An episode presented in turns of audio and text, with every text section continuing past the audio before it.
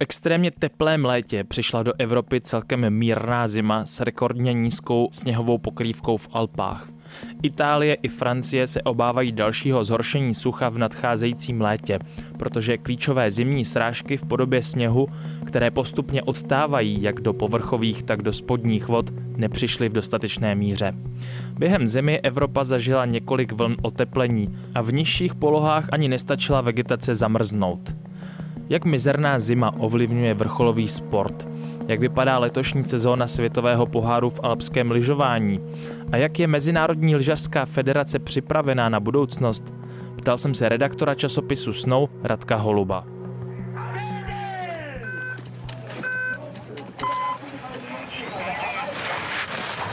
Celkově ta sezóna je velice taková uh, nevyspytatelná sněhově. Jo? Jsou velké výkyvy, uh, vlastně když to vezmu od léta, tak bylo extrémně horké léto, ty ledovce v Alpách uh, utrpěly, utrpěly jako velké ztráty sněhové, tím pádem uh, ty závody na podzim tím byly ovlivněné samozřejmě Potom ani ten podzim nebyl sněhově nějaký výborný, takže tyhle ty rány se, se moc nezacelily.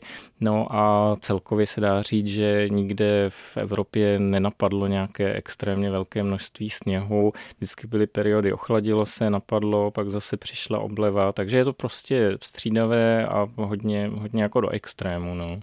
A když srovnáte tu sezonu zpátky do minulosti, asi tak dejme tomu třeba 30 let, Vyvíjí se to, vyvíjí se ta sněhová pokrývka směrem k tomu, že sněží míň, anebo je to jenom prostě míň vyspytatelné? Řekl bych, že se to vyvíjí hlavně tím směrem, že jsou větší ty extrémy, ty výkyvy. Ty eh, předchozí zimy, eh, když vezmu posledních pět let, tak se tam našly, eh, našly pěk, sněhově pěkné zimy, byly nějaké, ne přímo jako absolutní rekordy, ale nej, nej třeba v, před dvěma lety v Itálii napadlo nejvíce sněhu za posledních 40-50 let, takže nedá se říct, že by trend byl jednoznačně, že ubývá sněhu, ale spíš je méně vyspytatelné, kde a kdy napadne. Jak na to reaguje ten vrcholový sport?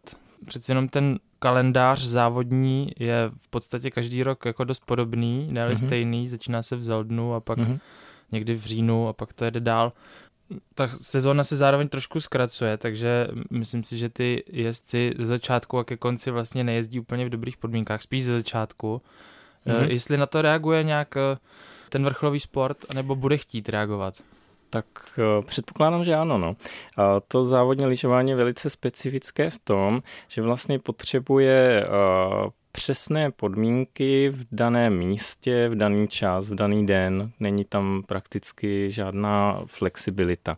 Takže eh, i z toho, kolik se třeba zruší závodu, když se podíváme na nějakou statistiku kalendářů posledních let, tak se těžko dá usuzovat, jestli to bylo tím, že bylo prostě málo sněhu, nestihlo se to připravit, nebo zrovna bylo špatné počasí. Těch vlivů, co to ovlivní, je hodně, ale co si, když se zaměříme jenom na ten sníh, tak samozřejmě ten podzim v tomhle tom, vzhledem tomu, že vždycky přijde po, po předpokládám horkém létě, tak to bude s těma sněhovými podmínkama těžší. Jo. Takže logické by bylo tu sezónu e, i závodní začínat trošku později a protáhnout ji spíše do jara, kdy s tím sněhem jako takovým není problém, ale oni jsou tam i jiné zájmy, samozřejmě různé komerční, sponzorské, divácké.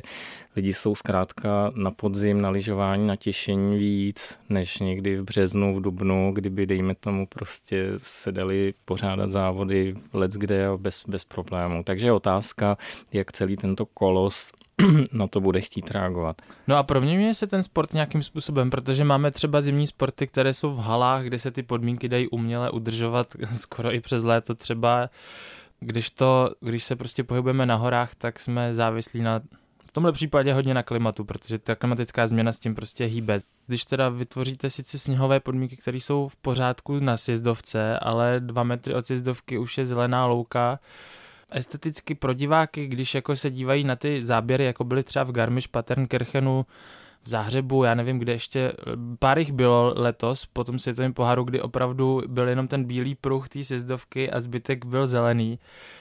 jestli i tohle třeba trochu neodlákává od toho sportu, nebo jestli to není takový šrám v podstatě. Mm-hmm.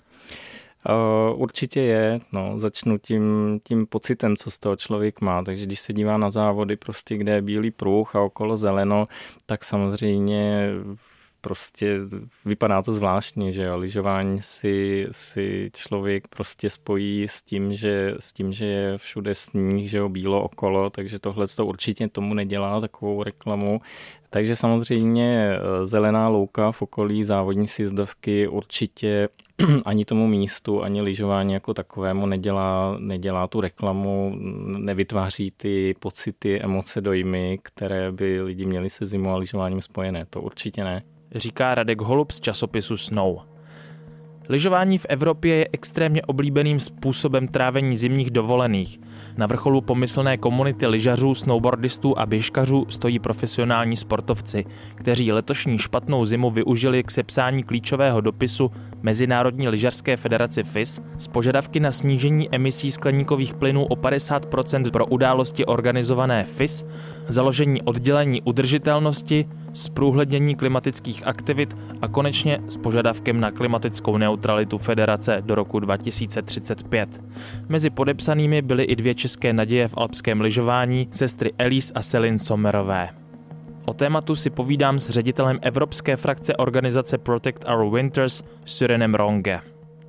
So, Syren, um, please... Syrene, popiš mi prosím aktivitu v organizaci Protect Our Winters. Yeah, so Protect Our Winters is a climate change organization.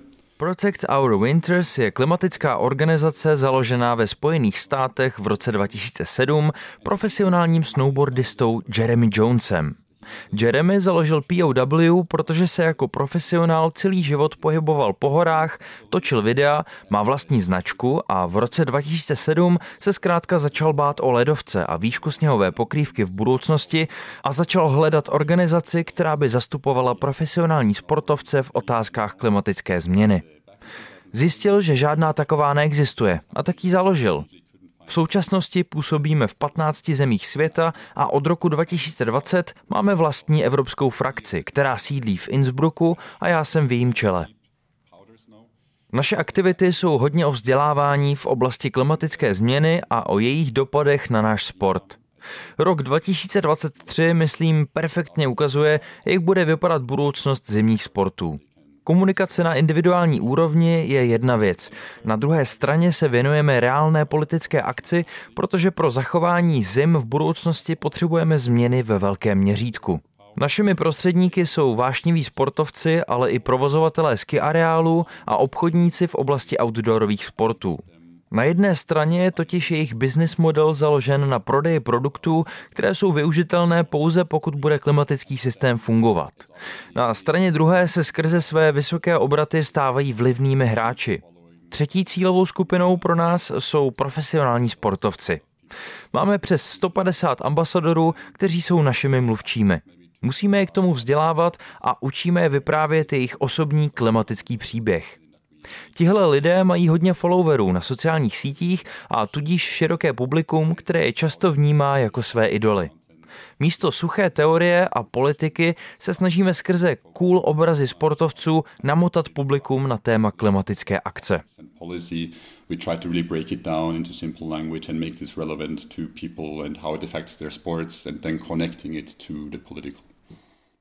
So you said that uh...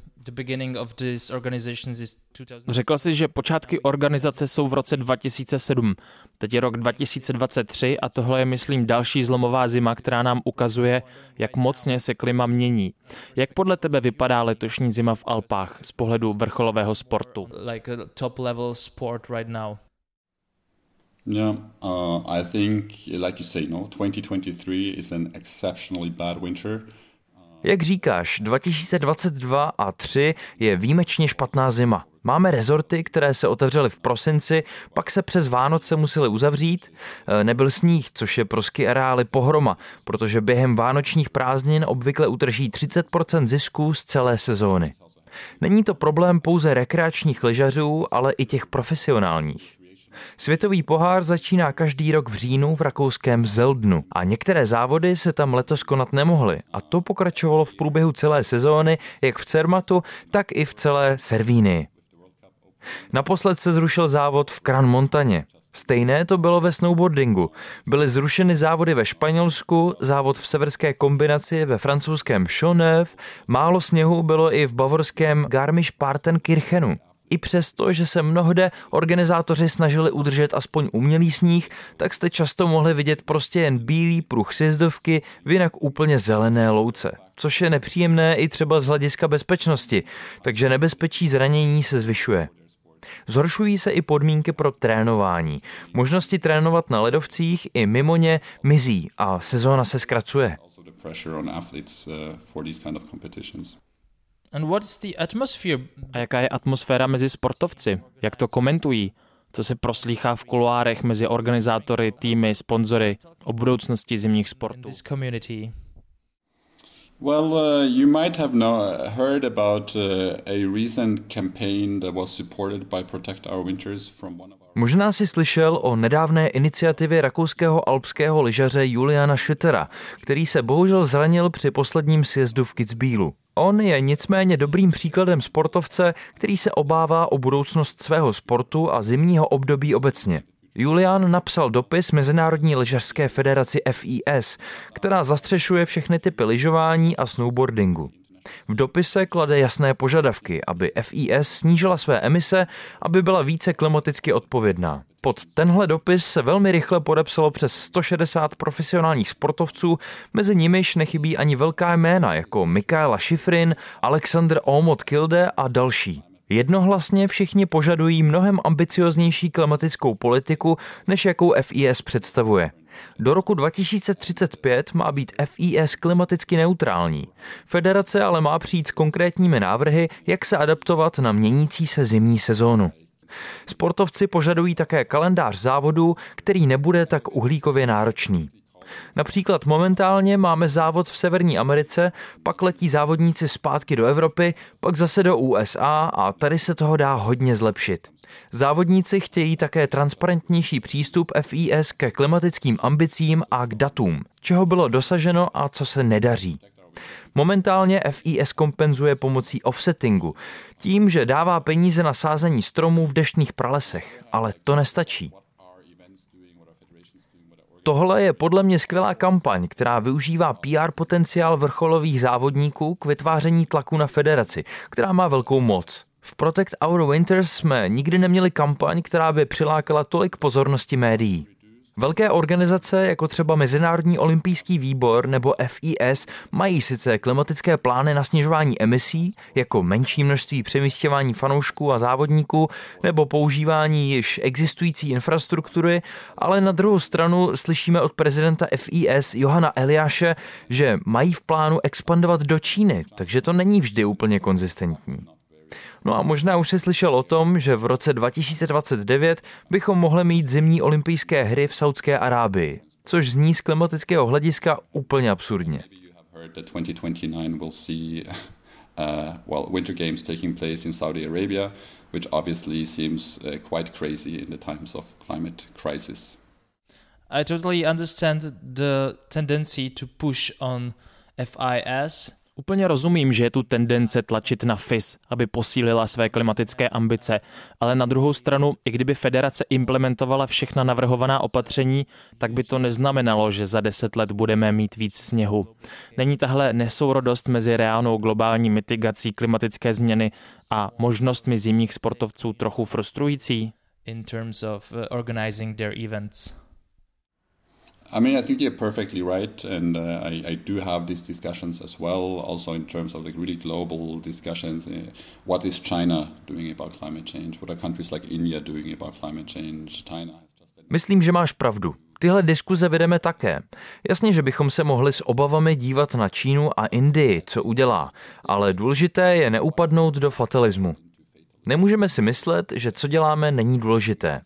Naši závodníci se cítí pochopitelně velmi zranitelní. Oni dost létají a tak se vlastně bojí mluvit o klimatu nebo někomu radit, co má nebo nemá dělat, když sami mají velkou uhlíkovou stopu. My je ale podporujeme, protože se můžou stát součástí rozsáhlého klimatického hnutí. My jsme jako POW například součástí Evropské sítě klimatické akce, která zastřešuje přes dvě stovky klimatických organizací v Evropě. Snažíme se oslovit náš segment společnosti. S těmito lidmi se můžeme protnout v tom, co mají rádi, co je zajímá a baví a využít vášně, která je skvělým zdrojem pro jakoukoliv akci.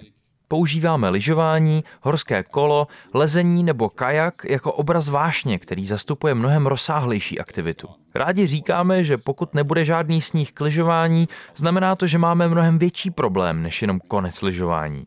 Ledovce jsou obrovsky důležité zdroje vody pro téměř jednu miliardu lidí na planetě. Pokud zmizí, pak to bude mít dopad na zemědělství, výrobu elektřiny, pitnou vodu a všechny ekonomické aktivity, které jsou na sport navázány.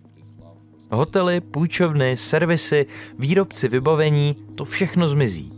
Rozsah našeho zásahu je velký, ale děláme to skrze zdánlivě malicherné aktivity, jako je lyžování nebo cyklistika, protože to lidé mají rádi.